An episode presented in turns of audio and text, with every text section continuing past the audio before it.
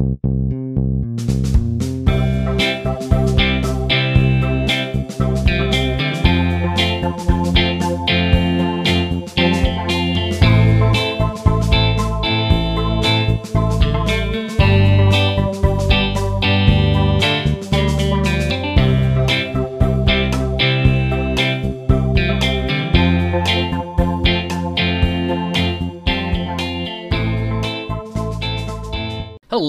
everyone, and welcome to the Social Contract, a Commander podcast. I'm Mike Almond, and joining me is my co host, Alex Lapp. Alex, what is up, man?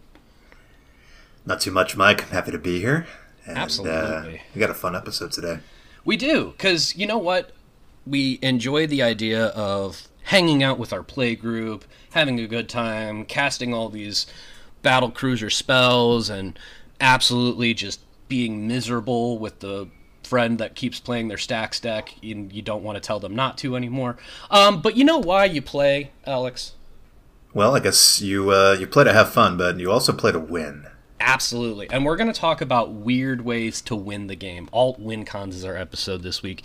And when we say alt win cons, that doesn't mean different ways to win the game in a traditional sense as far as, you know, like winning the game through infect or winning the game through just the you know getting infinite mana or things along those lines. We're talking specifically about cards that say if blank, then you win the game, which I think are some of the more fun cards in Magic because a they literally say on the card themselves you win the game but it's almost kind of like this weird achievement unlocked thing. Like if if you play a lot of video games, the trophy systems or the achievement is just achievement unlocked.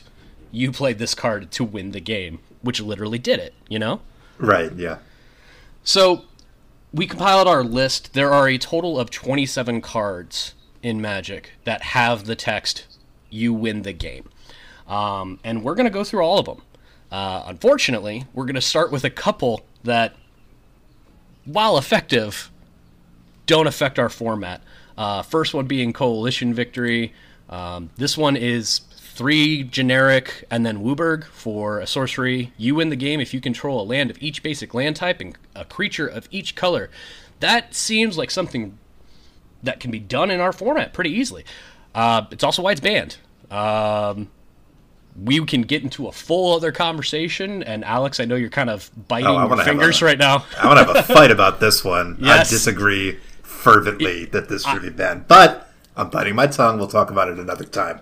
Exactly. And then there are two others that we're looking at in our format. First one is Battle of Wits, uh, three generic, two blue enchantment at the beginning of your upkeep. If you have more, if you have 200 or more cards in your library, you win the game.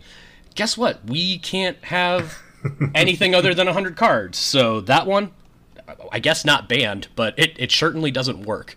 Uh, and then the last one is Hedron alignment. This is two generic and a blue hexproof enchantment. At the beginning of your upkeep, you may reveal your hand. If you do, you win the game if you own a card named Hedron alignment in exile, in your hand, in your graveyard, and on the battlefield. And for a generic and blue, you can describe one. Um, you can't have multiple copies of a card in your deck unless it says you may have multiple cards of this of, of this uh, multiple copies of this card in your deck. So not exactly something that works in our format. Maybe you could get real creative, Alex. I don't know. Um, there's that one card that says this card is all other. Car- I don't know if it works. I, it, the point is, no. It's just it's just a non-bo as far as that situation is concerned for our format. Yeah, we're technically, if you really want to get into the weeds, there are ways to make these effects work, uh, but we're not we're not considering those. Like right. Battle of Wits, if you were playing with the uh, with Rule Zero that you allow wish cards, and then you use Spawnsire of Ulamog to grab 150 Eldrazi and put them into your library. Sure. Sure. But no, we're not talking about those today the the rules as we're not going to say written but intended say that these these three do not work in our format in a regular playgroup setting. I think Battle of Wits is delightful, but it, it's interesting uh, and it, it, would be fun to pull off. But at that point, you're also kind of you're you're opening a lot of doors to a lot of different ways that people could play the game. And man, I, I same thing with coalition victory. If we go too far into this, we're just starting an entirely new topic. And You're right. I, I just got- want to point out that if you wanted to win with Battle of Wits, you would need to have significantly more than 200 cards in your deck, oh, for sure, for sure. which is a fun thing to think about. It, yes, I, I would- listen. I everybody has made the commander cuts where, all right, I'm making a deck and it's 140 cards. Man, I have to cut 40 of these. Wouldn't it be better to just add another 140? Um, yeah. But not not today. So Not we're gonna today. go. We're gonna go with the best of the rest here, the ones that actually work uh, in our format. And part of that, we're gonna break these down. Uh, I'll explain the card. Alex is gonna tell us exactly how attainable, how how hard it is to accomplish this win con, and then we're just gonna break it down as far as you know how fun is it. Like, is it something that I don't want to play easy mode to win as fast as possible unless that's the goal. But I also don't want to bash my head through a wall to eventually get the win con if there's something more fun I could be doing on the other end. So we're going to start with Approach of the Second Sun. This is a six generic, one white sorcery. If Approach of the Second Sun was cast from your hand and you've cast another spell named Approach of the Second Sun this game, you win the game. Otherwise, put Approach of the Second Sun into its owner's library, seventh from the top, and you gain seven life. Alex, how hard is it to actually pull off this win? This one is definitely attainable, Mike. Um, I've Yeah. won with this card. This card is is a pretty reliable way to win the game if you have the means to do it, because obviously you need to draw a significant number of cards and cast it twice, which is you know a total of fourteen mana. That's that's a bit of mana, but uh, something that's that should be noted here is that it requires that you cast the spell twice, but the spell only has to resolve once. Once. Right. And also, the restriction that it be cast from your hand is only for the second time, the time that you want to win with it, right? right. So there are some shenanigans you can do where you could, for example, copy the spell and cast the copy. There are effects allow you to cast a copy of the spell. Um, and that satisfies the requirement that you've cast it before. That also counts if you cast it and then it got countered and it went to your graveyard and then you brought it back. Um, the requirement for cast from your hand and you've cast another spell already, there's definitely some leeway there. And and this card is is definitely possible to win with. And again, I've won with this card before. Sure. I I mean I've I I've got uh, a Cele- uh what's her name? Selvala. Jeez, sorry about that. Uh, Selvala Explore Return deck, and I've got a Kynaios and Tiro uh, deck that I like to run alt win cons in, and they both have this spell in there because they both like drawing cards. They both like to make a lot of mana, and when you get into the fun of you know how fun is it to try and win this way, I really like this way to win the game as an mm-hmm. alt win con because the other thing that you're doing is you're literally putting a clock on the game. You're mm-hmm. letting people know this is not something that gets to come out of nowhere to win the game because you're not casting it from your hand the second time that you're casting it instantly. You know, it's not like, a, oh, I'm going to copy this spell as I cast it, I win the game. You know, it's it's a it's you can try and pull off some tricky stuff with it, but for the most part, people know that it's coming. And I and I, I think that's the best part about it. It's hey, I'm gonna try and win the game with this. It's heavily telegraphed. Yeah, it's fun. It, people know, and if they and frankly, if if people know that it's coming and they stop it, more power to them. You know. Mm-hmm. Second card here we're looking at Azor's Elocutors. This is a three generic, and then two Azorius. So just either white or blue twice. Creature, human advisor, it's a 3 5. At the beginning of your upkeep, put a filibuster counter on Azor's Elocutors. Then, if Azor's Elocutors have 5 or more filibuster counters on it, you win the game. Whenever a source of damage deals damage to you, remove a filibuster counter from Azor's Elocutors. Alex, a lot of things going on. How difficult is it to win with this card? Mike, it's really hard to win with this card. It um, seems like it. it this card I don't want to get too much into the weeds here, but this is a very flavorful card. Yeah. Uh, because as as anyone who's a fan of Ravnica knows, Azorius is very law and order style. Uh, they're very bureaucratic, diplomatic, and this this evokes the idea of a senate with filibustering and elocution. Uh, it this is just delightful, but um, this is this is going to be pretty hard to rip, to win with. Um, there's a a huge host of cards that we're going to talk about today that have you win the game on your upkeep, and and you can add additional filibuster counters to this card.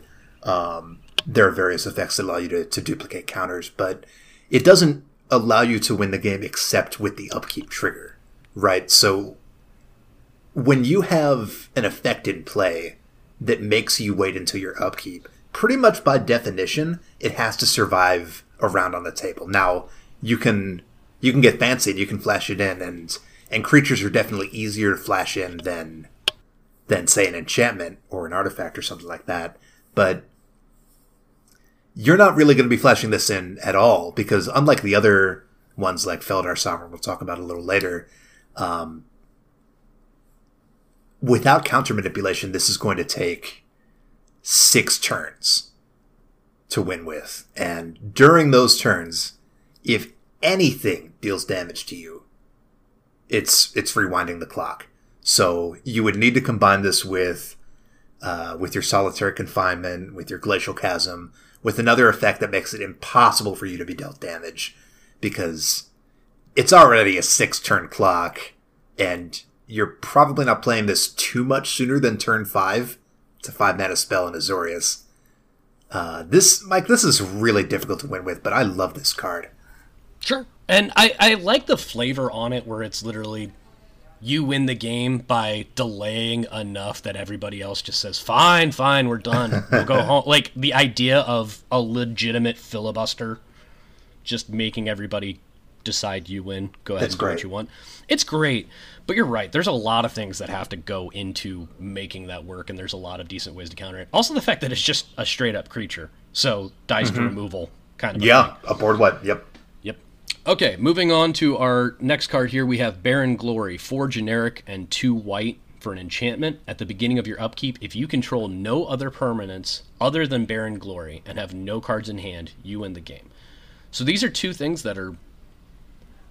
I, I mean, you could do, but doing them at the same time and having this out there, I don't know. Uh, how how easy is this to accomplish, Alex? Well, Mike, as you just said, this is almost impossible. This is probably one of the most difficult uh, win cons in the game that's even theoretically possible. Um, I would I wouldn't really quite put this in the same category as Battle of Wits and Hedron Alignment, which are possible in theory, but realistically never going to happen. This is realistically possible, but it's still never going to happen. Um, one thing that I wanted to note is that this card is a black border rendition of a silver border card uh, from from an unset called "The Cheese Stands Alone." I And it do remember the, that. the exact same text. They just straight up converted "The Cheese Stands Alone," which has the exact same rules text, over to Barren Glory, um, which I think is is just fantastic. They simply by changing the theme of the card, they turned it into black border. That didn't make it any more viable. It's still a very silly card. Um, and and I want to remind our, our listeners here that no permanence other than Barren Glory means no lands. Right? Yeah. You can't have any lands. You can't have any enchantments, artifacts, creatures, nothing, and no cards in your hand. This and- is and very no- difficult. and and again a time restriction where it has to be at the beginning of your upkeep Yes. so it, it has to be one of those things where you basically have the ability to at that point it has to be an ability to sacrifice all of your permanents because i don't Yeah. know how else you would accomplish it you can't you can't board wipe and then you know play this card from your hand and hope that it, it comes back to you and, and you have nothing because you're still drawing a card at the beginning i don't know there's Well, what's lot possible is is you can do one of those ridiculous uh, board wipes that destroys everything. Right Uh, there's there's a decree. I think it's decree of annihilation that destroys all permanents and destroys all hands. Um, players discard their hand, and if you and that's that's quite an expensive card. I, I seem to remember that card being uh, up there in the meta cost. So if you did that and then floated enough additional mana to cast Barren Glory, uh, that that would be pretty hard because you would have to be able to cast it at instant speed. But Sure. you could probably finagle something like that. Again, this is almost impossible, Mike. You're Yep. you're not really going to win with this. and, and frankly, as, as far as how fun it is, I it sounds like if this was everybody, I would it, it- like all players except for this permanent. I wouldn't be. I wouldn't. I wouldn't even talk about it as being fun at all. It does seem kind of like a fun achievement to be able to, you know, oh, I won with this one time, you know. But as far as to make it something that you want to repeat, I don't know. I, I, I, I wouldn't exactly. Yeah, good go luck with this one. For it. Yeah. Next card, Biovisionary. This is one generic, one green, one blue. For a human, wi- a human wizard, two three. At the beginning of your end step, if you control four or more creatures named Biovisionary, you win the game. Alex, how hard? This is quite possible. Um, Sure. One thing to, to note here is that you're in the correct colors for this to happen. You're in Simic. Yep. If there's one thing Simic likes to do, it's make copies of creatures. Um, so it's it's going to be pretty easy. If you're in a copy deck, this is probably in your deck. If you're in if you're in green blue colors, uh, the next thing to note is that this this says at the beginning of the end step. Not yours. So, right. So not only do you not have to wait a whole turn to this go around, you could you could make your copies, and then if nobody has an instant speed removal or instant speed board wipe, uh, you're just going to win. And and as Mike just said, it's the end step. So if you have an effect that is able to copy at instant speed, you can copy this creature at instant speed on somebody else's turn during their main phase, their second main phase, and if they have no instant speed removal, you'll win on your opponent's end step. So this is definitely possible. I've personally never seen anyone win with this, but this is far from difficult to win with. You could definitely pull this off. No, absolutely. And the other thing that I like about it, well, we'll, we'll, we'll like is a strong word. this is this is the first one that we've seen that you could pretty easily win on the same turn that you play it. Yes, Like, it- absolutely. it- there's and in fact of all of the cards that we're going to talk about, there's not a whole lot of them. There's not a big percentage that are play this card, win the game, or play this card, play another card right after it, win the game. This is a pretty much out of nowhere victory, which is a little bit of a downside uh, as far as the way that I would normally play it. it. It's it's fun to aha, I have all of the biovisionaries, but I don't know. I, I, I'm I'm not thrilled about winning the game out of nowhere. Some people will be, and if you if you want to shock shock and all win, then this is a good card for you. Not it's downright viable. Right. Yeah. I get that. Next card that we have here is Celestial Convergence. This is a two generic white white enchantment. Celestial Convergence comes into play with seven omen counters on it. At the beginning of your upkeep, remove an omen counter from Celestial Convergence. If there are no counters, omen counters on Celestial Convergence, the player with the highest life total wins the game. If two or more players are tied for the highest life total, the game is a draw. Alex, that's a mouthful. Uh, go ahead. Yeah, this is uh, this is going to be very very difficult to win with um, because again, this has an upkeep trigger. Even if you were to use uh, an effect to remove counters, hex parasite, uh, th- there are a few effects that allow you to to quickly remove counters from a permanent. But even with that, you still need the upkeep trigger, and then on top of that, you need to have the most life. Which, if you're in mono white and you're in a life gain deck, maybe you toss this in on the off chance you win with it. But Mike, this this is one of those that I sincerely doubt that that you're going to pull off a win with. You have to wait a full round, a full. Uh, you have to wait until your upkeep comes back, unless you have some means to flash out an enchantment, and and I think I'm going to be saying that a lot during this episode. Yeah, and at the same time, like this sounds like just a harder to remove, but also harder to accomplish version of the Azor's Elocutors. It, it requires more counters to be removed from it. Then you also have to deal with the fact that you better have the highest life total at that point, otherwise you're just giving the game to someone else. Mm-hmm. At a certain point, someone's going to protect this for you because, well, they have a life gain deck and, you, and you're in trouble now. Um, I don't know. It's it seems it seems kind of fun, but I don't like anything that I'm I'm literally counting down, and it's like, okay, now seven turns, and I win. Now it's six turn. Oh, now it's five turns, and you're gonna win the game instead of me. Oh, better fix that, kind of a thing. Especially when nothing feels worse than when somebody instant speed removal something when you finally remove the last counter. Um, so moving on, uh, we're going to chance encounter. This is a two generic red red enchantment. Whenever you win a coin flip, put a luck counter on chance encounter. At the beginning of your upkeep, if chance encounter has 10 or more luck counters on it, you win the game. Alex, go ahead. Well, I'm going to be honest. Uh, this is obviously you can only play this in a coin flip deck, and there's only so many of those that you can do. Zndrsplt and Okaun comes to mind.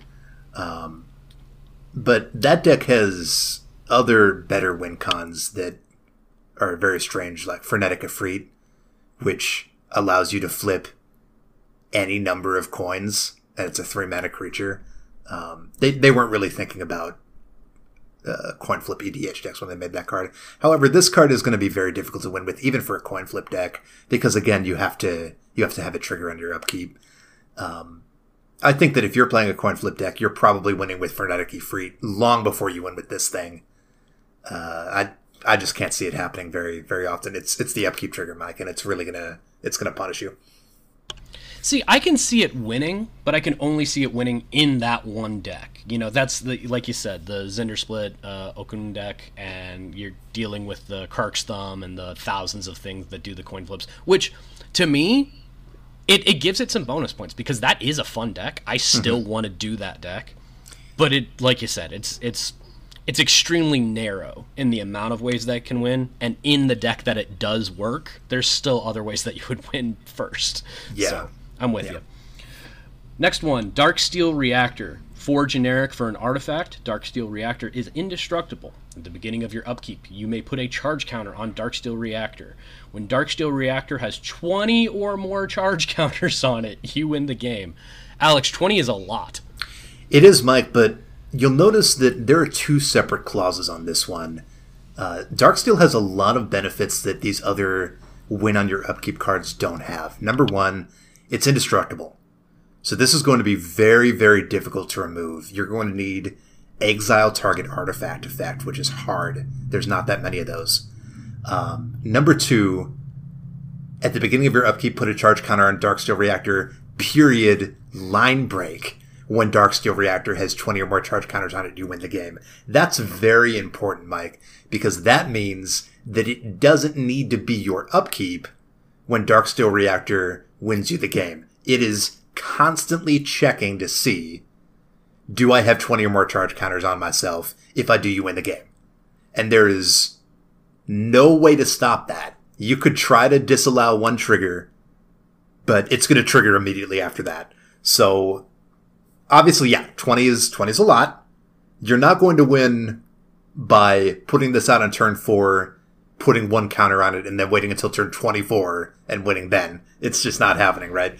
But there are decks that manipulate counters like Atraxa, the proliferate decks. Those decks, if you have enough counter manipulation, double counter effects, you could easily win with this card. This is sure. only going to win you a game in a, in a counter manipulation deck. But Mike, this is one of the more viable cards of this type. No, absolutely. It's at the very least, it, it, it has the ability to stick around a lot better than all the other cards that we've talked about and will talk about. Um, and yeah, it, it's it can go in any deck that has some counter manipulation. I also like the idea of putting counters onto something rather than taking the counters off. It just seems mm-hmm. like that's easier. There's more proliferate than remove counter cards. There's way more, yeah. Yeah, so it's just it seems like an easier thing to accomplish. 20 is a lot, but you're right. You're not putting this into a deck where you're trying to win on turn 24 because yeah, that's that's not a very good deck unless you're trying to make games go forever, which means you're probably Stax. And uh, anyway, next card that we're talking about, Epic Struggle. This is a two generic, two green enchantment. At the beginning of your upkeep, if you control 20 or more creatures, you win the game. Alex, I love this card. I have it in, I think, three different decks as just kind of a fun, woohoo, I'll win and I haven't pulled it off once. Tell me if I'm unlucky or if it is as hard as I'm making it seem to be. Well, Mike, this has a very easy clause to fulfill for a go wide deck. If you're in a green token deck, 20 or more creatures in EDH, you can pull that off no problem. Uh, you can probably get that done in a reasonable amount of time too. But that's not the issue. The issue is that you can only win the game when this triggers at the beginning of your upkeep. And I really don't want to keep having to hammer this, but that makes this card extremely difficult to win with because you have to wait an entire turn go round. You have to wait to the end of your turn, the end of your next opponent's turn, the opponent after that, and then the opponent after that. And all of them will have an opportunity to remove this at sorcery speed. Or just wipe the board. And then you don't have 20 or more creatures, so you don't win the game. This is very difficult to win with, even if it's easy to get 20 or more creatures. Absolutely. And I as far as the fun, it is fun because it is cool to say I win the game just by having this massive army. That's as far as a flavor win, absolutely. Um, but like you said, as far as how how easily you can accomplish that, there's a lot of ways to screw up that plan. Uh, next one, Feldawar, uh, sorry, Felidar Sovereign. This is four generic, two white for a cat beast, four six with vigilance and lifelink. At the beginning of your upkeep, if you have 40 or more life, you win the game. Alex, people have some opinions on this card. Uh, we'll we'll put those aside for the moment. How easy is it to accomplish a win with this card? Well, Mike, you would think that because you start with 40 life in Commander, that this would be very easy to win with. But uh, again, you have to wait till the beginning of your upkeep, and this is a six mana card. Um, you might play this in a life gain deck. You're probably not going to win with it this is going to be very difficult to to have it survive. It's a creature. You're going to give people likely you're going to give them four opportunities once per each player to to remove this um, at sorcery speed. They have options for board wipe. They can spot remove it. Now, arguably, this card should probably say at the beginning of your upkeep if you have 20 or more life uh, than your starting life total, you win the game but this card is is simply unlikely to win you the game in EDH. I know that some people are like, "Oh my gosh, you can just win, you flash it out and win immediately." I've never seen that happen. This is very hard to win with. Yeah, I mean, it's if you're running a life gain deck, feel free. You know, like I, I it does have life. Ha, yeah, so have have fun with it at that point. Um, as far as how fun it is, I do like putting it, it, it kind of depends on the playgroup and the context. I like the okay, here's the boss monster, defeat it before it comes back to its turn, otherwise you all die. Like that's fine. Uh, I, I can see having some mm. fun with it, but I'm not I'm not you know losing sleep because uh, I didn't win with Felidar Sovereign yet. Yeah. Um, next card we have Happily Ever After, two generic and a white for an enchantment. Bear with me. Mm-hmm. When Happily Ever After enters the battlefield, each player gains five life and draws a card. At the beginning of your upkeep, if there are five colors among permanents you control, there are six or more card types among permanents you control and or cards in your graveyard, and your life total is greater or equal to your uh, greater than or equal to your starting life total, you win the game. Alex, while I take a breath, go ahead and tell me how hard it is to achieve all of those words I just said. This is almost impossible. Um, number one, you got the beginning of your upkeep effect, Mike, and, and that's that's going to put a damper on any any effects. Number two, uh, even though this is a mono white card, you need to be in a WUBRG five color deck to to run this. Um, it's possible for you to construct a situation where you have permanents of different colors in your mono white deck. It's probably not going to happen though. You need to be in a WUBRG deck for this, realistically speaking. Um, I don't want to to to dunk too hard on on the RC. They they have a difficult job, but Sheldon, uh, I believe, in an article said that this was a, a more fair, fixed version of Coalition Victory. Um, this is a lot harder to win with than Coalition Victory by a significant margin.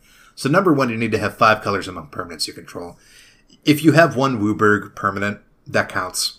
Um, you're good there you have like a, a legacy weapon or a Child of Alara. Uh, this is not a, a five color color ID, so something like Morophon wouldn't count. Morophon, even though it has color identity WUBRG, the color is still colorless because it's mana cost, uh, and it doesn't have any characteristic defining abilities that would change its color. So number two, you need six or more card types among permanents you control or in your graveyard. That's not too bad, but you'd be surprised. Most decks aren't really running uh, planeswalkers these days. They might run like one or two, three planeswalkers, uh, but the chance of you having a planeswalker on the battlefield or in your graveyard, because we'll we'll go over the card types real quick. You got land, creature, artifact, enchantment, uh, instant sorcery, planeswalker, and this may or may not count tribal. Some of them do, some of them don't. It probably does. So that's that's eight different card types. You need to have six out of those eight. Um, forget about tribal because nobody really runs tribal, and you probably have lands on on the battlefield, but you you need to have a pretty wide berth of different card types to make that happen, and then you also need to have your life total greater than or equal to your starting life total which means you probably have to play this in a life gain deck. So, Mike, how many people are really playing a five color life gain deck with a, a huge, even distribution of a bunch of different creatures? And then they would also run this card, uh, which, by the way, when it ETBs, every other player gains five life and draws a card, um, which is a strange ETB effect, but all right. I don't, I don't really see anybody winning with this, to be honest. Very quick aside on this. Yeah. I have seen somebody win with this card once, or mm-hmm. at least they would have won. The reason that they would have won is because the rest of the table ignored it because, frankly, yeah. it got played. It got played on turn three. Yeah. Seven turns later, he announced, "Okay, uh, it's beginning of my upkeep. Happily ever after triggers."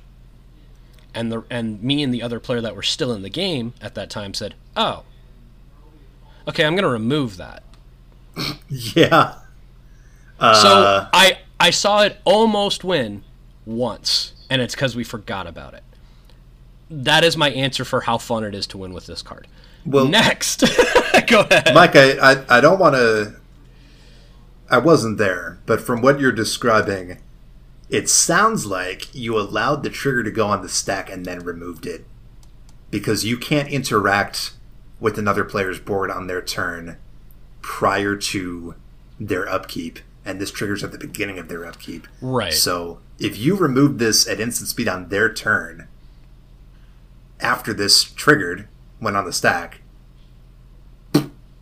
I don't know how to tell you this, but they still won. No, it did something else, and that's why I said "quote unquote" won because they let us know, hey, it's going to go to my turn and I'm going to win. They did what you said uh, gave to uh, all players as advice earlier, and they said, "Hey, yes. I'm just making everybody aware. This is going to happen." So, we were, we were lucky in that sense. Okay. But if if they were somebody that was hiding it, yeah, we we lost. So yeah. Technically, he, he he didn't concede the win, but he, he snitched on himself, sure. like he said. And I'd recommend uh, it. Absolutely. Uh, we we were happy to play with him again, and the next time that Happily Ever After was cast, we paid attention to it until we did. Next card is Helix Pinnacle. Uh, this is a one green enchantment with Shroud. It has the ability X, put X tower counters on Helix Pinnacle. At the beginning of your upkeep, if there are 100 or more tower counters on Helix Pinnacle, you win the game. Alex, I know you have opinions on this card. Mike, I love this card, and I've won it's with great. this card many times. Uh, the way that you win with this card is because this card has Shroud. Yep. Just like Darksteel Reactor is indestructible, uh, Shroud means that this permanent cannot be targeted by any spell or ability from any player. So there is only there's two ways that you can remove this permanent. You can either destroy all enchantments without targeting enchantments, which granted some people do run those effects, they're not common. The other way is to force somebody to sacrifice it, which is even less common. Um, so what's far more likely is that is that that player never gets to 100 um, 100 mana, 100 tower counters. You don't even need to be in a counter manipulation deck to make this work.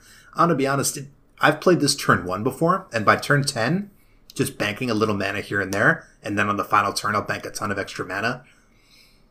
I've won with this card, Mike. This this is a very fun card for a mono green deck or for any deck with green to to have if you're running a big mana deck. I think this is just a, it's a great all win con. You can definitely win with this card.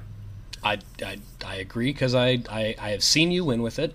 I've seen you win with it and got a couple of my own, and I have seen myself win with them. There, it's it, and it, it's kind of the opposite where I don't like the counter manipulation and the removing counters to where it's a ticking clock. This they they call it tower counters, and I like that because you are literally building this giant tower of mana and counters mm-hmm. that you're putting into this shrouded enchantment. I, I love it if if you are playing a big mana deck, if you are playing a token deck that you like to generate mana from those tokens, if you just want to have a mana sink, this isn't even bad as that. Sometimes it's just there as a distraction.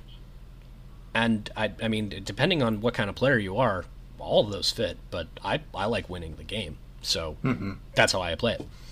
Uh, next card we're talking about another one that you see pretty often: Hellkite Tyrant. Four generic, two red for a dragon. People love dragons. Six five flying trample. Whenever Hellkite Tyrant deals combat damage to a player, gain control of all artifacts that player controls. At the beginning of your upkeep, if you control 20 or more artifacts, you win the game. Go ahead, Alex.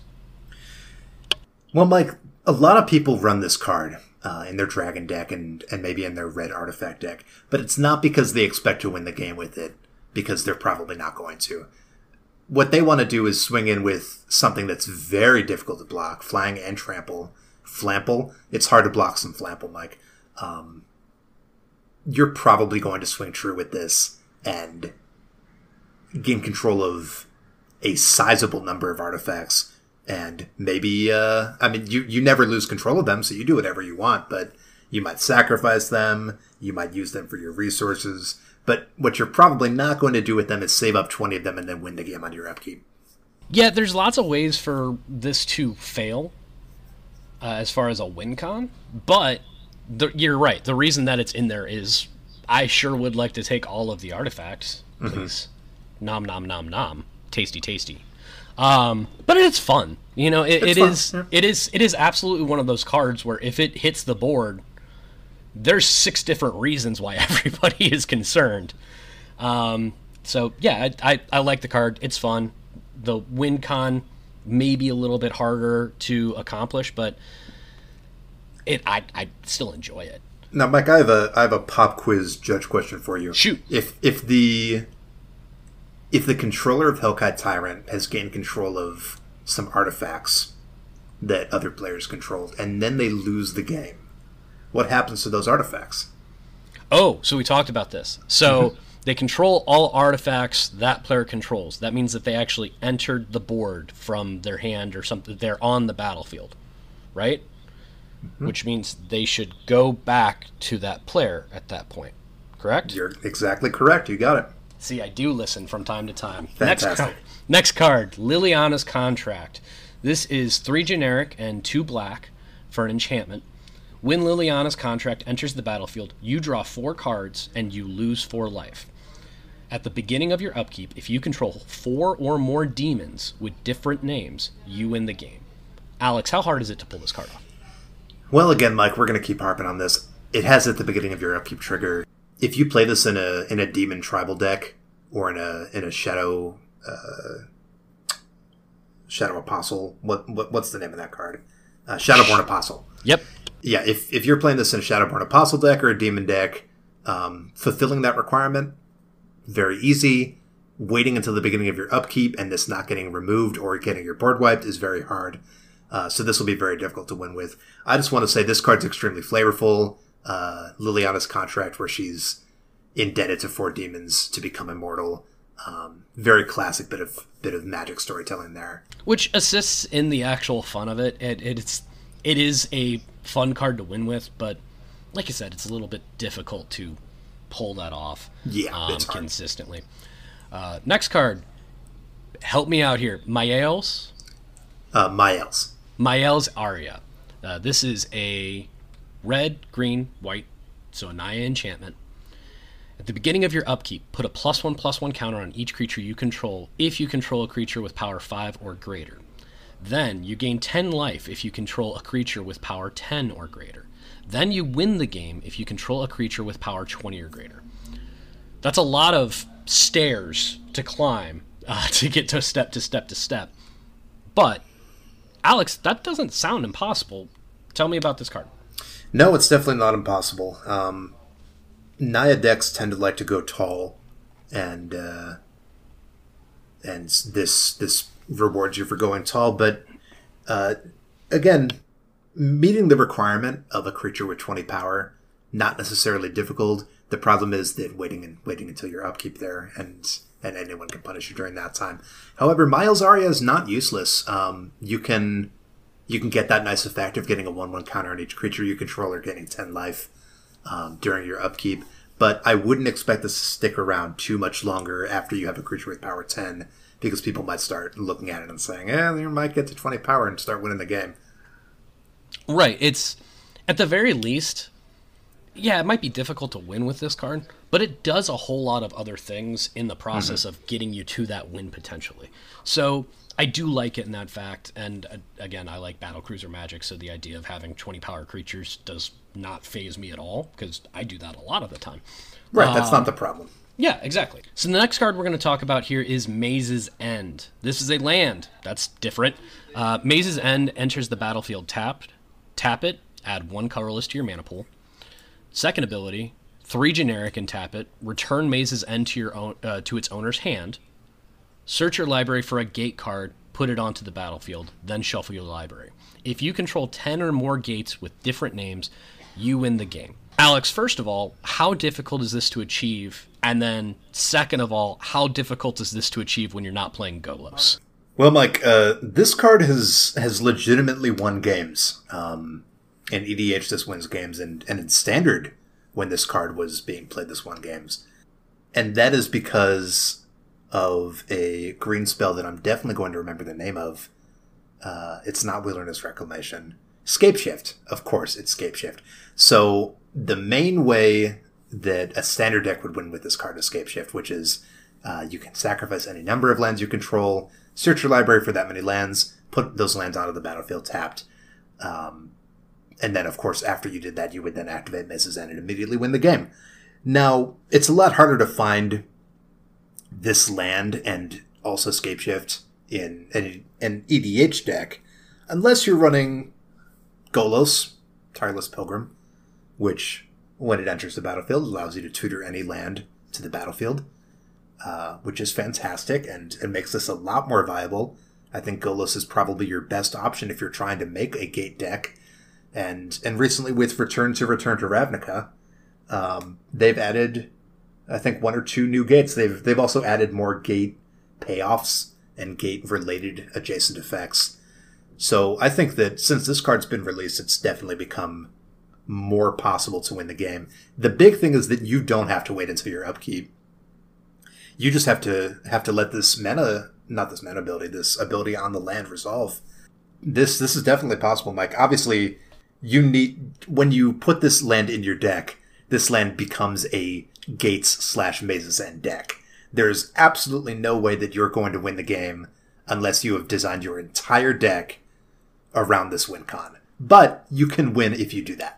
I'm gonna slightly disagree with you there. Uh, I do. It, it is definitely something where you have to have a good amount of your deck relying on it outside of Golos, I think where Golos has a thousand different ways that it can win because it's cheat out a whole bunch of spells, mana cost, ability, and get lands and do that. Outside of that deck, I think you're absolutely right. Uh, but this also might be my bias because one of the people in my play group just recently made a Golos deck with Maze's End and won three different ways. Two of them uh, were Maze's End until we stopped Maze's End the second game and then he brought back Maze's End and won. And then the third game, he didn't play Maze's End. He just beat us with Golosing things. But it's a fun card. I like I like the ability of get lands. If you have different lands, you win. Um, but yeah, it's it's it. You're right. It wins games. Next card that we're talking about here is Mechanized Production. Two generic, blue blue, enchantment aura, enchant artifact you control. At the beginning of your upkeep, create a token that's a copy of enchanted artifact. Then, if you control eight or more artifacts with the same name as an, as one another, you win the game. Alex, seems like this is another one of those blue make copies of stuff. Pretty easy thing to win the game with, right? Yeah, I mean it's it's very easy for a blue artifact deck to to fill to fulfill that requirement to have eight copies of an artifact. Um, also, because you can do this with token artifacts. If you have treasure tokens, um, those are artifacts with the same name as each other. If you eight treasure tokens, however, uh, it's it's another at the beginning of your upkeep trigger, and that's as we've said over and over and over. Uh, that's very hard to win with. Yeah, and, and again, if you do this with, I think the fun on this card is kind of determined by what you're making copies of. If that makes sense. If you're making copies of treasure tokens, I mean, okay, that's clever, but that doesn't feel like a big win. You know, it, it's it's I'm gonna play this card specifically to win the game. If you're making this with I don't know, copying solemn uh, simulacrum, that sounds fun to me. You know, sure. it's like, I, I want to yeah. have all of the sad robots. Um, but so it can be fun. It kind of just depends on how you use it, as far as I'm concerned. Would you agree on that, or is it just a fun card in general for you? I mean, it's it's definitely a fun idea for a card. Um, makes copies of artifacts, but again, very very difficult to win with this card. Sure, makes sense. Next card, Mortal Combat. Dun, dun, dun, uh, we have two generic and two black for an enchantment. At the beginning of your upkeep, if 20 or more cards are in your graveyard, you win the game. 20 is a lot. But graveyards are real good at putting creatures in them. So I don't know. Alex, why don't you tell me? Yeah, 20 creature cards in your graveyard. Correct, correct. Wow, that's a big um, thing to miss.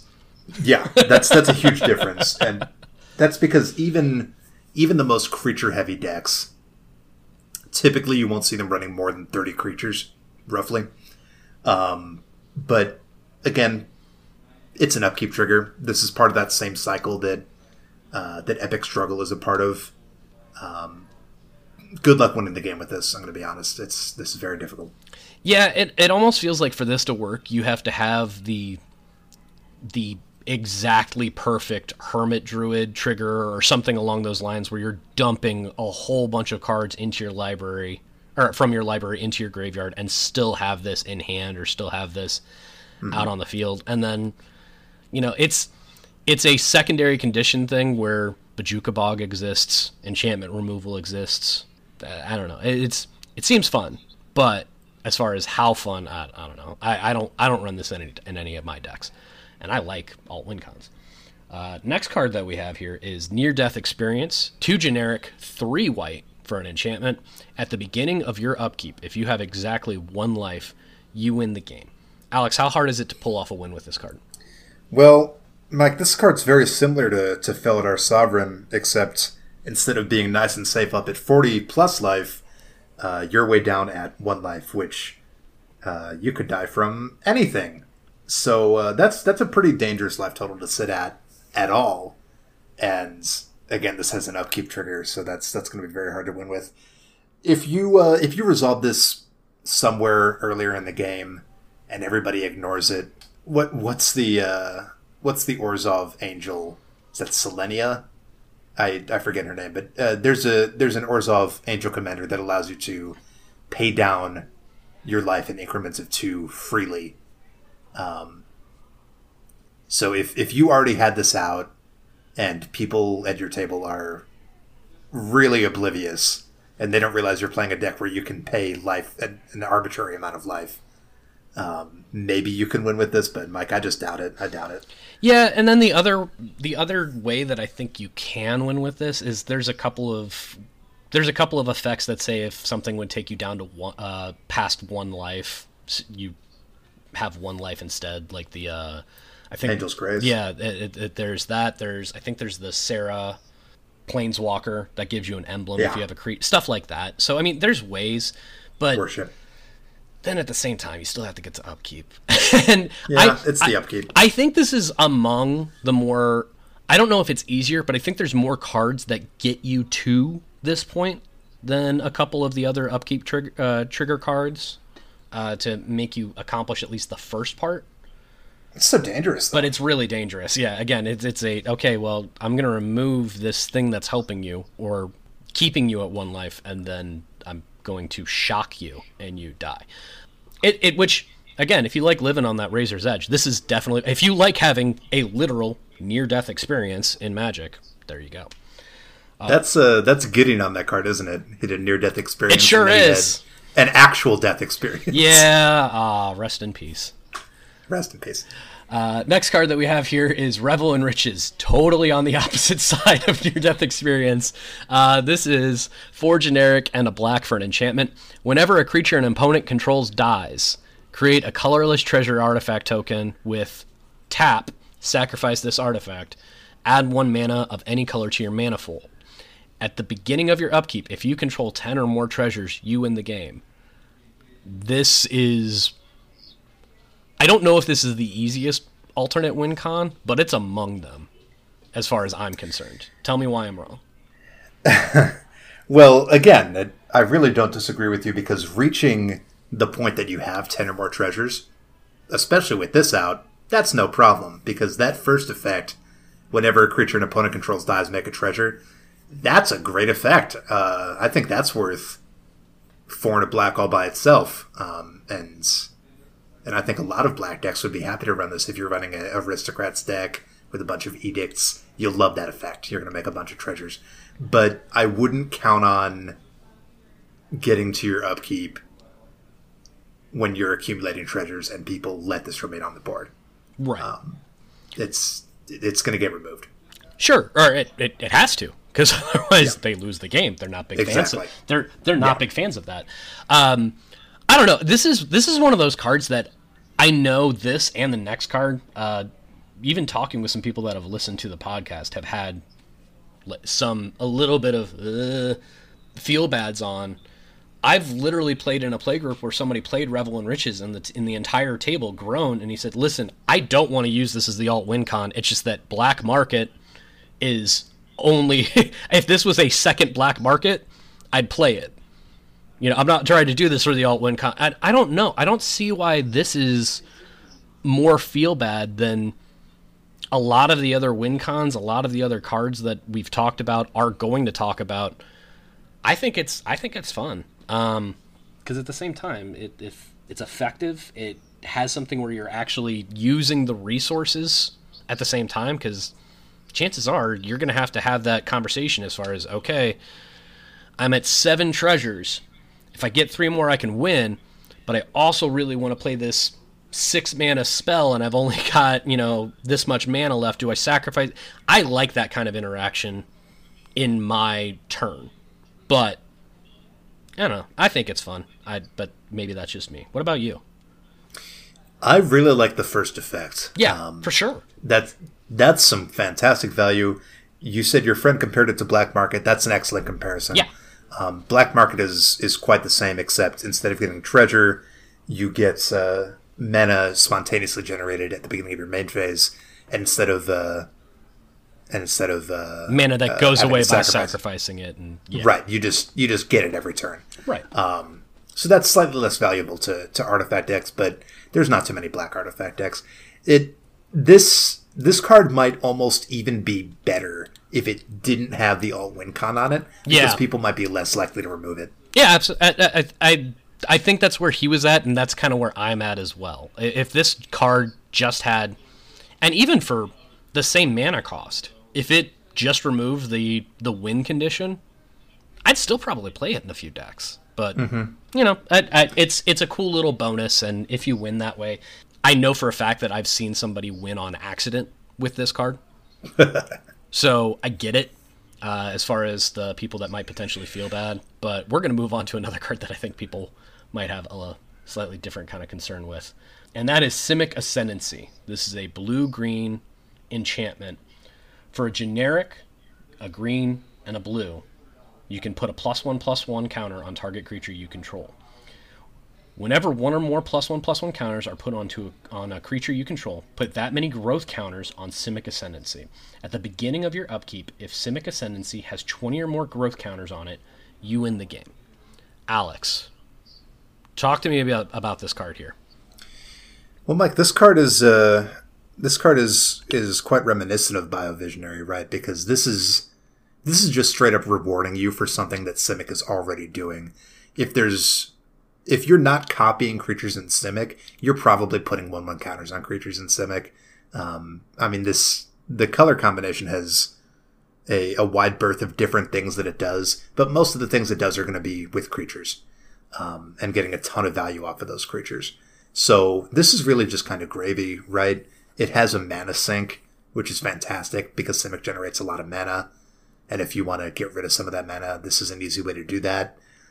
But again, this is another one of those cards that's extremely easy to fulfill the requirement, but it's very difficult to win with because gotta wait till your upkeep.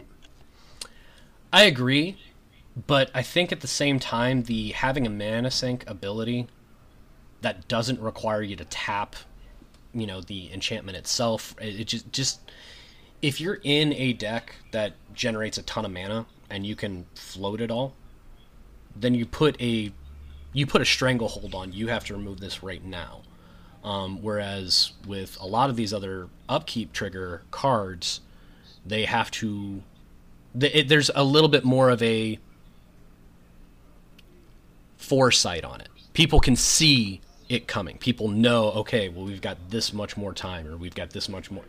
Where Simic Ascendancy, it literally just turns into, a, okay, um, I have infinite mana now, so I'm going to do this. I no, Helix Pinnacle is also a mana sink, but that mana sink does not also generate value outside of the right. win con. Right, and for a two mana enchantment that gives a good amount of value on its own, and then even small things like, okay, I'm going to play this Hydra, which comes in with these plus one plus one counters and okay, though that's a lot of stuff that's going to be added all at once. It, it's not a one for one mana to mana to uh, sink into the card to get the ability mm-hmm. versus it's. I get why people can have issues with this card. At the same time, I don't know. It's if you play it and you win with it, good for you. I don't know that it's necessarily a fun card to win with, but it's very effective card and I don't have a problem with it. Does that make sense? Yeah. Um, all I can just do is, is reiterate that even if it, it has great value, um, it's rewarding you for doing what you already wanted to do. The fact that it has to wait until your upkeep makes it a lot harder to win with than. I mean, people are scared of you winning instantly, but you're not going to win out of nowhere with this card. Right, right, and that's and that's fair. At the same time, if if if people have an issue with this card, that's because you're probably not putting enough removal in your decks. like mm-hmm. you got, I, I know it's fun to do the battle cruiser. Magic. You need enchantment removal. You you you specifically need enchantment removal, but uh, you put removal in your decks. Next card here is Test of Endurance. This is a two generic white white enchantment. At the beginning of your upkeep, if you have 50 or more life, you win the game. Go ahead, Alex. Uh, this is just a harder to fulfill and harder to remove version of Felidar Sovereign. Yep. Um, what's what's to say about this one? It's part of the same cycle that's uh, Epic Struggle, Mortal Combat, and the other cards are in.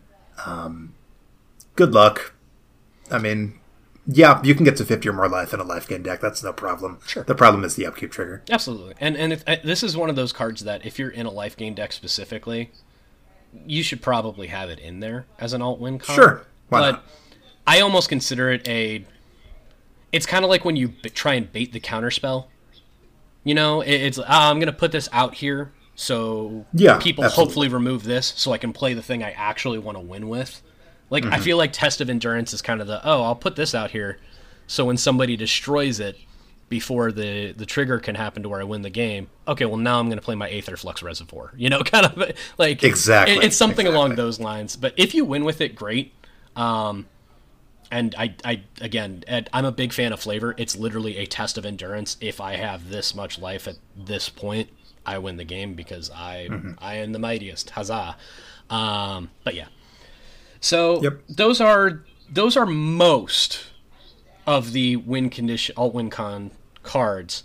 Um, then there are three that follow the same track, and these are I'd say easily the most popular ones that you see. Uh, Jace, Wielder of Mysteries, one generic, three blue, legendary planeswalker for four loyalty, stack, static effect. If you would draw a card while your library has no cards in it, you win the game instead. Uh, has other abilities, but just to move on. Laboratory Maniac, two generic, one blue, Human Wizard 2 2. If you would draw a card while your library has no cards in it, you win the game. And then the more recent Thassa's Oracle, two blue for a Merfolk Wizard. When it enters the battlefield, look at the top X cards of your library, where X is your devotion to blue. Put up to one of them on top of your library and the rest on the bottom of your library in a random order. If X is greater than or equal to the number of cards in your library, you win the game. So these are library draw effects and manipulation to where if you can't draw a card or if this, then you automatically win the game right then. I know that these are different cards slightly, but they all have kind of the same context of what they're trying to do. Alex, how easy is it to win with these cards? Mike, these are probably the most popular alternate win conditions in Commander. Yeah. Um, and it's easy to see why. Because these are extremely powerful combo payoff cards. Um, they're all blue, and if there's one thing blue is good at, it's drawing cards and milling. And if you were to execute a combo of the draw or mill variety, it would be trivially easy to convert that infinite resource into infinite draw, draw your entire deck, and instead of losing the game, Labman, Thassa's, Jace, they say you win the game instead. These are competitive level win cons. These are combo payoff cards. Everybody knows these cards. Um, they're very powerful. They're very effective, and they do. They're going to win you the game if you build your deck around them, and uh, and a lot of people have and uh, and I don't begrudge people for doing that because you have to win the game at some point, and these are extremely effective ways to do that. But I think a lot of people might find these boring outside of a competitive in- environment.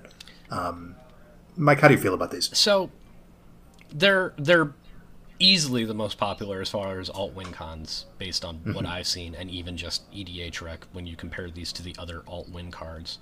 These have more in them than even you know things that are that can be in multiple decks as opposed to mm-hmm. you know these specifically have the requirement of being blue they're they're extremely powerful because of what you've said before there's not waiting for a certain time frame to do it it's just if this happens ever you win that mm-hmm. moment so i get why they're played i get why they're strong i i just don't there's a whole lot of cards that i'm not a big fan of and they all come down to just about one thing, which is when it's played, everybody groans because either the game is completely changed in a not fun for the table way or the game is done. I don't mind people winning out of nowhere. It's fine. But man, I have I have been beaten by Lab Man so many times that when they decided they were going to print a Planeswalker Lab Man with Jace and a not Lab Man but Lab Man with Thassa's Oracle, I I'm not a big fan of these. I don't run any of them, including a couple of decks that I draw out real easily. I'm not going to hold it against you if you think it's fun to win this way though, because it is a powerful way to win the game and like you said, at some point somebody has to win. But I don't necessarily know that I want to win that way. Well, Mike, I'm going to be honest. When I'm building my decks, the last thing that I'm thinking about is how my deck is going to win. Mm-hmm. And I know that that that may ring true for some people, and for other people, they might be like, "What the hell's wrong with you? Uh, you're you're playing to win." But when I'm building my decks, I'm thinking of all the fun interactions I'm going to have. I'm thinking of all the fun the table's going to have with my wacky shenanigans. Um, I'm thinking of how I'm expressing myself with the deck. Like the last thing I'm thinking about is how I'm going to win. And so that's that's quite in stark contrast to the fact that I need to win, right? Eventually you need to win. And that's why when when I need to, to put in win cons, I'm thinking of those as vegetables, right? Mm. Like I have to have them in there. And because I have to have them in there, I'm not necessarily feeling like I really have to get that creative with them. And because sure. of that, in my Nin the Pain Artist deck, which I feel is a very creative uh, deck that is is off the beaten path even for Nin decks, but certainly for group hug decks, Um, Mike, I have I have Labman in that deck, and I have Jason in that deck, and I I have no shame in winning with those cards because I'm going to be honest, I'm probably not going to win with that deck. But if I'm ever going to win with that deck, it would only be able to be with one of those style of effects. I'm I'm I'm I'm not I'm not I'm not shading uh, these cards. No, all. no, It- it's it's it's more of a I don't like winning or losing to the same effect over and over and over. I don't mind if somebody wins with these cards. I mind if it's the only way that they win and it's in a combo setting to where I'm going to do this to instantly do this, the game's over. Mm-hmm. At the same time, when you're talking about your Nin deck, that deck is it, it's not trying to get this card out immediately and immediately win on the turn that you play it or things like that. I don't like I said, it's it's it's kind of this weird line where it's fun. And part of that is because of you as a player. Part of it is because of that deck. And I don't know. Do, do you do you even tutor for those cards or do you just draw them eventually? No, there's there's no tutors really in that. There's no way to find those. I think it, I think it's more of the when the way that the the deck wins is it gets those cards out as soon as possible, mills their library and wins the game, and tries to do it more in in the CEDH territory than the casual play setting. That's where I go. All right, fine, you win. Let's shuffle up and play again, kind of a thing. It, it's not even an angry thing. I don't get salty about it. It's just more of a tedious. All right, well, I guess we need to shuffle up because a lab man came onto the battlefield. Are you going to win this turn? No? Okay. Wow. All right, let's keep going. And that I'm fine with. Um, but that's kind of the point of these alt win cons. Like, they're, because they say you win the game, they're all going to have a little bit of a different context and a little bit of a different feel. And frankly, they're going to have pretty varying reactions uh, from the rest of the table when you do play them. So be aware of that and know that some of them you know, maybe they'll get feel bad, but they're also probably just a little jealous because they watched you win the game. So have a good time with them. Mike, I'm gonna I'm gonna poke at you a little bit. Yeah, poke. Uh, you've you've expressed great disdain for this idea of winning out of nowhere, as we've talked about these cards. That some of these effects allow you to win without threatening to win, as it were. Um, you kind of pull out the checkmate from thin air like it's magic. Mike, if there's one way to make sure that that doesn't happen, No, it's a Stax deck. No, I've become what I hate. Ah. You've been hoist by your own petard. That's all I had to say. Okay, well, you know, we're going to take a break where I'm going to get a little bit of time to uh, reevaluate my life. And we'll be right back with some advice for newer players, older players, talk about a couple of cards that, wow, I thought I had one um, that I haven't seen in a lot of decks. And you, you barely beat me, but still managed to beat me. And then we're going to talk about what we consider the most powerful words in Magic, even more powerful than you win the game in some contexts. So we'll be right back. Okay, Alex. So our advice for our players this week: something old, something. Hey, it's Present Mike filling in for Past Mike. Our audio has gotten so much better. Thanks for sticking around with us. So we're going to talk about some cards that are really underplayed. We each think that we're bringing some really interesting cards to the table, and if you want to grab them or any other cards, you can help us out in the process. We have partnered with TCGplayer.com, so if you're looking for any singles, sealed product, deck boxes, sleeves, playmats, really anything to spice up your game experience, go to bit.ly slash EDH social or click on the link in our show notes. You don't pay anything extra, and you'll really help us out by buying all the things you were going to anyway. That's bit.ly slash EDH social or click the link in our show notes. Back to the show.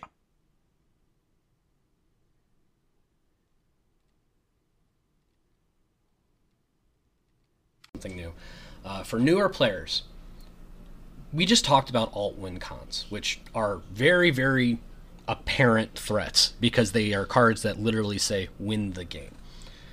When you're not dealing with cards like that, sometimes it's hard to know what the biggest threat on the board is. Sometimes it's, especially for newer players, hard to know who the biggest threat as a player is. If you don't know what needs to be done, ask. Ask the table. You're going to get at least some information. Sometimes you'll find out that you're the archenemy and you weren't aware of it. But it's a complicated game that we play. People should be forgiving if you're trying to understand what's going on, if you're actually asking for the community that you're playing with to give you some information and to help you parse through all of these different effects that are on everybody's table and how they interact with each other and who's at what life total and who can win if they get the right piece out immediately. It's okay to take a breath and just ask. If you're given a hard time for your inexperience without knowing exactly what's going on, find a different group because this is mm-hmm. again a casual format. Yes, we want to win the game. Yes, we want to do these awesome things and sometimes those things are stopping other people from doing their awesome things.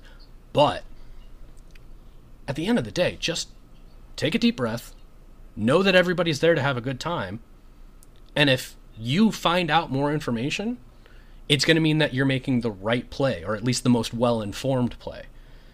No one's going to be able to fault you for that. And again, if they do, well, they kind of suck.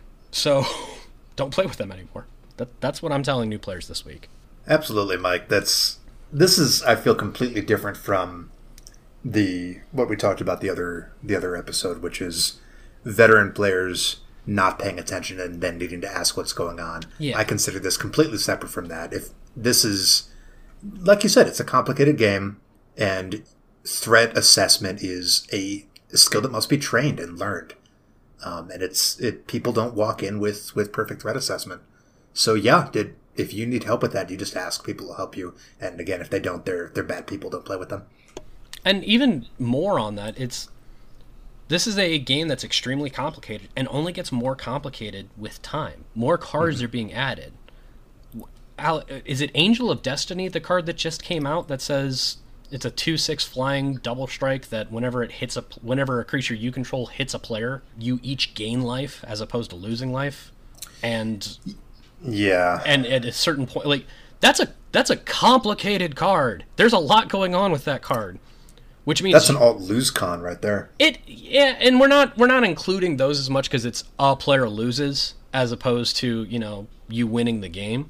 I think they're almost two sides of the same coin. We might want to have a, a section about that in the future, I, like I, Phage the Untouchable. Yeah, we're we're gonna have a, uh, uh, not necessarily win the game, but make somebody lose the game. Um, maybe that'll be the the actual topic itself. Uh, it's it's a complicated game that only gets more complicated as it goes. So, not being fully aware of how something works because you don't understand it, it's okay to raise your hand and get some information. So that's where I'm at this time. Absolutely. Week. Alex, Absolutely. what about you? Well, uh, this is this is an opinion that I feel used to be a lot more controversial, but in light of recent events, namely uh, the most recent Secret Lair announcement, people have really started to change their tune, and I'm very happy about that. I'm I'm talking about proxying. Um, now, Mike, I'm a judge, and as such, I in some even indirect capacity, represent the game of Magic and, and represent Wizards of the Coast. So I want to say right off the bat, if you are playing in a sanctioned event, like a tournament, you're playing in any format that isn't Commander, I'm talking standard, limited, legacy, modern, any of that. Obviously, you're not allowed to proxy unless the event specifically says that you are. But we're not talking about any of that today, Mike. We're talking about Commander. And Commander is a casual format, and that format is often played at a kitchen table or at a table in a game store that's not sanctioned, um, or in any casual environment. And the fact of the matter is that nobody's going to be looking over your shoulder and and punishing you for this kind of thing. So, my advice to older veteran players: this is a casual format. If you can't afford a card, proxy it. And if you see another player using a proxy, don't don't hate on them. Don't berate them don't draw attention to them. Because this is part of a larger discussion that I really won't get into right now. But the fact of the matter is that not everybody, Mike, has the same amount of money. And I think it's very inappropriate for somebody to draw attention to the fact that somebody doesn't have as much money as you do and then laugh at them for that or make them feel bad about that. Because, Mike, this game's very, very expensive. This is an expensive game. This is an expensive format, and it's getting more expensive all the time. Wizards of the Coast feels no obligation to make the cards in this game affordable or accessible. And likewise, you should not feel an obligation to to buy cards that you can't afford. There's definitely a point to be said about supporting your local game store, but the fact of the matter is that if it's a if it's a card that you can't afford, you weren't going to buy it from your local game store anyway. So, Mike, how do how do you feel about proxies? Personally, I'm I'm for them. So I I'm all for them.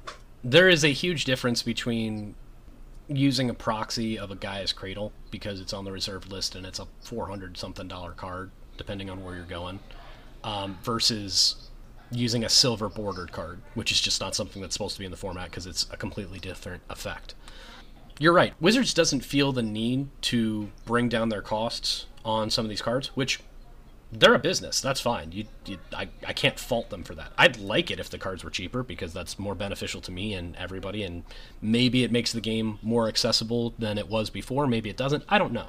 The difference is, is if you have a proxy of a card and somebody makes you feel bad for that card, I get them, you know, making you feel bad because they've invested their money, or at least they've invested, you know, the gamble of pulling the right packs to get the right card.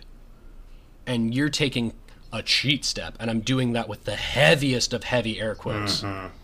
to do so. I get that it stinks a little bit, a little bit, that you paid. Uh, the example for me was 50 uh, dollars for sneak attack a couple of years ago, mm-hmm. or well, I can get this proxy for twenty five cents. I get it it, it, it it's it's a well i worked hard on my job to get paid to use my money to pay for this and i feel like they're skipping a step. I get it. Here's my counter. It's a game shut up. You know like it's if you want people to only be able to play with exactly the resources that they have then you're going to get a lot of people that are just playing precons and those are at a lower, you know, starting power level than the stuff that you have access to. Let's talk about how much people love EA as a company because of all the pay to win games and everything else that's going on. Let's let's talk about if everything is just based off of if you have the most money, you will win. And there is a little bit of that in our format. That seems silly to me.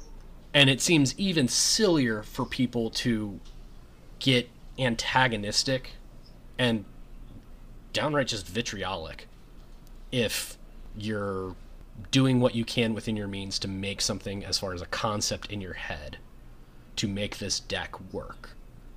So I'm with you. I, I don't have a problem with proxies. In fact, that the the jumbo commander sized cards that come in a lot of those uh, precons I bought sleeves for those cards. At some point, I'm going to make an entire deck made of just jumbo sized library reader uh, big print cards because I think that's hilarious. So I'm I'm with you. I don't I don't understand people getting upset about proxies in a non-tournament setting. Absolutely. Uh, I love the idea of a of an all big deck. By the way, I've seen one other person do it, but you're I mean, the fact of the matter is, Mike, that there's not there's not enough uh, big cards, so you're gonna have to you're gonna have to proxy some of those big cards yeah. to make a whole deck. Oh, um, oh I'm aware. That I want to I want to do some call outs, but not I'm not going to call out any specific names. But as we talked about, the content creators tend to have obviously content creators for for Commander are not a monolith. They're all different people. They all have their different lives and opinions. But just like content creators are somewhat monolithic on not liking group hug and symmetric cards. Content creators that I've noticed, especially the big, big players, and I'm not going to name any names, are very anti proxy. And I think that that has a big trickle down impact on people who consume their content. If you hear somebody who you respect, who is a big name in the Commander content sphere, and they say, oh, you shouldn't proxy because blah, blah, blah, because other people had to buy those cards. You know what? With respect, uh, some of those people, some of those content creators didn't even have to buy their cards. Some of those content creators have a lot more money than the average player. and some of those content creators need to need to take a seat and respect that not everybody has as much money as them. Um, because it's it's just disrespectful. It's not respectful to to be drawing attention to the fact that somebody is poorer than you. Frankly, Mike, that's just rude. Yeah, there's there's a huge difference, and at, at, a certain point, it's you know your your advice, like our advice most weeks, is hey, be a good person. you know, it's it's it's it's a game. We're having a good time, or at least we're hopefully having a good time. I, I get that there's certain ways to abuse proxies, and you know, oh well, here's my what would be a six thousand dollar deck, but I I paid ten bucks worth of cardboard. I don't even think that that's it, but... abusing though. That's there's a completely separate conversation that's gotten completely wrapped up in proxies, and we might have to have a, a whole episode about this. But there's two completely separate conversations happening. There's the proxy conversation and there's the power conversation. And right. somewhere along the way, these became conflated in such a way that a significant number of people believe that powerful cards are expensive because they're powerful and desirable, and that the best way for people to be running those or not running those, that is, their inherent commonality in decks, is that they're so expensive that few people can run them. And so that's the sure. fair way to make sure that a lot of people don't play them. And that when you proxy those powerful cards, you break that parity by allowing a not rich player to run powerful cards. And like, I realize that they don't think about it in that terms, but that's really what it boils down to, and I just think that's terrible. I, I again, I don't disagree. I, I, I think we're gonna move on here. Yeah, but our advice this week is it really draws down to the same thing that it usually does, which is just hey, if somebody doesn't know what's going on, help them out. Mm-hmm. Don't be a jerk about it. If somebody has proxies because either they can't afford the cards that they're wanting to get or just if they don't want to spend five hundred dollars on a commander deck, yeah, it's fine.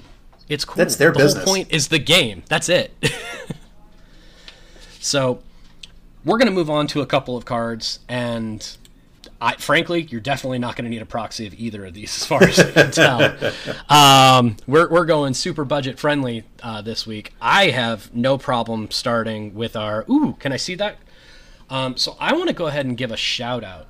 Um, so I am on Facebook, am a part of a group called the Magic the Gathering EDH Commander Group, sixty thousand plus members, something along those lines. And I contacted one of the people in there named David Kenney, and if I'm getting his name wrong, I apologize. But he's posted a bunch of things that he calls the great card you might not know about. And I've had a good time looking at these. I've bought several of these. And he had a really fun one for me this week called Defensive Formation. This is a one white enchantment. Instead of the attacking player, you choose how creatures attacking you deal combat damage. So that sounds like a really, you know, okay, sure, whatever, card. Here's the thing if you have blockers and you're a tokens deck, or you just have a whole bunch of little hate bears, would you like to be able to remove trample, double strike, death touch, the abilities of the questing beast from being something that are terrifying? Because you get to actually assign damage the way that you want to. Um, banding is a really, really cool mechanic, I think, because I still have a hard time explaining how banding works so this is a card where if somebody's attacking you with a 2020 and you block with a 1-1, you can decide to assign all 20 damage to that 1-1. You've essentially taken trample away from this creature for one mana. I love this card. This card is about 30 cents, and I was thrilled that I found a card that there was no way Alex was going to have in less decks on EDHRec than me. And I found out I was wrong. But this card is in 77 decks. Mm out of over 18 uh, over 180,000. It's in 77 decks. If you have an enchantress deck, this is fun because it's a one mana enchantment. If you're in a tokens deck, this is fun because it is if I have tokens, things aren't going to bother me. I love this card. Alex, what do you think? Mike, this is a great card. It's funny. I have this card sitting in my trade binder right now. Nobody pays this card any mind, probably because they don't understand the implications of the power of having that effect. Like you said, it basically makes trample not trample because trample is is an option. The player who is attacking decides whether or not they're going to uh, take the extra lethal damage, the damage that is past lethal, and assign it to the next blocker, or if all blockers have been dealt lethal damage, to the planeswalker player you're attacking. Um, obviously, that is usually a trivial choice. They pretty much are always going to want to to trample through. But with this card, you just say Yeah. no, no, you're not trampling through. You're going to you're going to deal way more damage than is necessary to my creature because that creature basically doesn't even have trample. Even though it doesn't lose the ability, the effect of trample has been negated de facto, and that goes for a lot of different things. Uh, one of the most dangerous things that you can see on a creature this creature may assign combat damage as though it hasn't been blocked.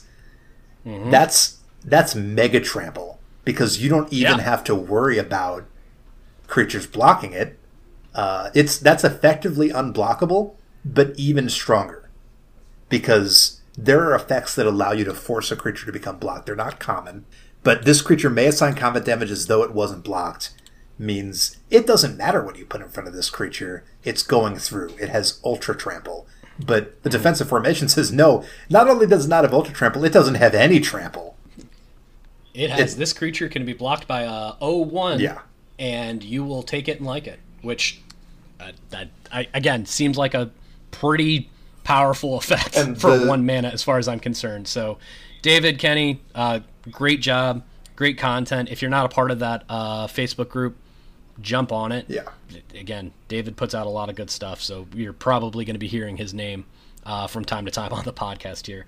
Alex, what do you have for us this week? Yeah, that's a great pick, Mike. Um, this week I have a card that, again, is on the reserve list, but this is not an expensive card that's on the reserve list. This is one of those ones that's it's a deep cut way down in the weeds that nobody cares or knows about.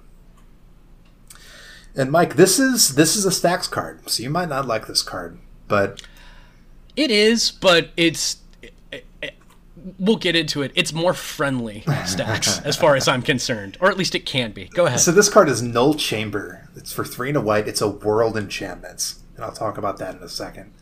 As Null Chamber enters the battlefield, you and an opponent each choose a card name other than a basic land card name.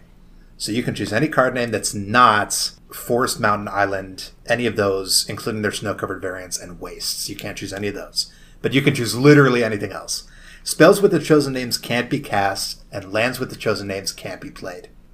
Wow. So uh, Nevermore is a pretty popular Stax piece. That's one and double Yep. white. That's uh, that's this except you pick one card. This is this is that exact same thing. This is Nevermore, except also it hits non-basic lands, and also one of your opponents gets to pick one too.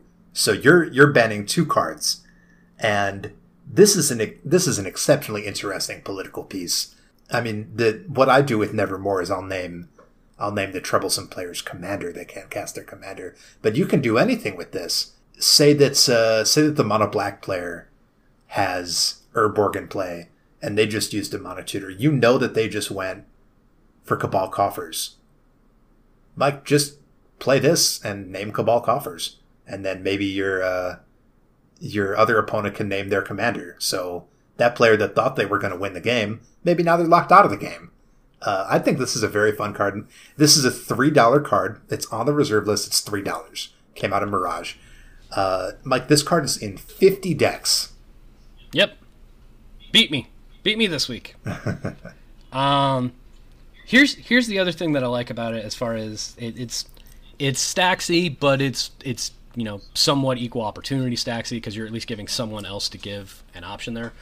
The other thing that I like about it is you can if you want to be real real hateful with it, you can basically just play this card And before you pick anybody, say, okay, who wants to make a deal mm-hmm. That you and I are going to have a one-on-one match from this point forward? How evil. Because it, because it's just it, you can just sit there and say, okay, I'm going to pick his commander, you're going to pick her commander, and then it's just me and you. Let's get rid of these two guys. Delightful you know? fun. It, and and and that that again, games got to end. This is a good way to end games because you are deciding that you're not going to play this thing that your deck revolves around. I don't want you to get excited. Okay? I'm going to preface this. I'm not warming up to Stax. You can't make me feel those feelings. Are you sure? Stop it. We'll we'll get Mike on the Stax team one of these days. but I understand that it needs to be a part of the game. Hey Mike, you know what you can name with this card? Labman and Thassa's Oracle. I know, and that's why I'm like, okay, I'm leaning into it. I'm, I'm getting there. um, but this is this is a good way to stop people from doing.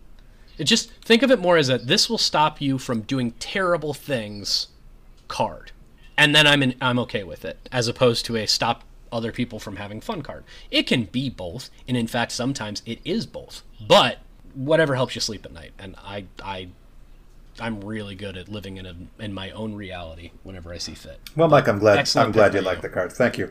Um, Absolutely. Briefly, I want to I want to mention World Enchantment. I'm not going to really get into that because Yeah. that's not my judge's corner. But World Oh, World's, World Enchantment is a very esoteric effect that uh, Yeah. that a lot of players may not even realize is is still a rule. Um, a very long time ago, Wizards designed these cards that were World Enchantments. Uh, World is a super type, and that basically means that if you have one or more permanents that are on the battlefield with the super type world, and another world permanent enters the battlefield, and realistically, there's only world enchantments. There's no other world uh, types, but it doesn't matter as long as it has that super type.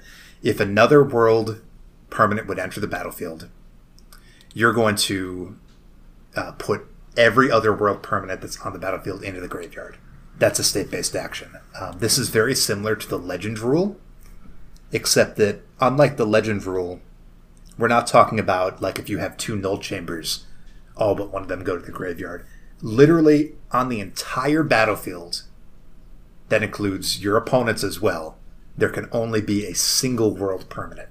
There are a few other cards that get played in Commander that, that have uh, the world super type. Um, there's that green enchantments. It's not Cascading Cataracts. It's it's. Uh, Concordant Crossroads. Thank you, Concordant Cross. I always mix those two up. Concordant Crossroads. I got a- one! It's a single green. it's a world enchantment. It says all creatures have haste. Uh, that's that's probably the most likely world enchantment you're going to see. But if you were to play this, uh, in addition to to banning two cards from being cast or played, you would also then immediately destroy Concordant Crossroads as a little bonus. Right. Yeah, the world the world only gets one overlying enchantment at it at a time. And I know there's a couple. I know uh, the black one is Oh, an extremely Lord. expensive card. The Abyss. Yep. That so Now that's a Stax piece. that is That's a four hundred dollars Stax piece right there. We're not going to talk about that. yeah. No, but yes. So uh, good good aside on uh, how Enchant World works. Great pick uh, for you. cards that people probably don't know about or at least aren't using as often as maybe they should. I'll admit this is one that I don't have, but I wouldn't be averse to it. Mm-hmm. So that is that that is the caveat that I'll give you as far as I'm not warming up to Stax we'll so much. we'll win you yet, Mike. We're going to.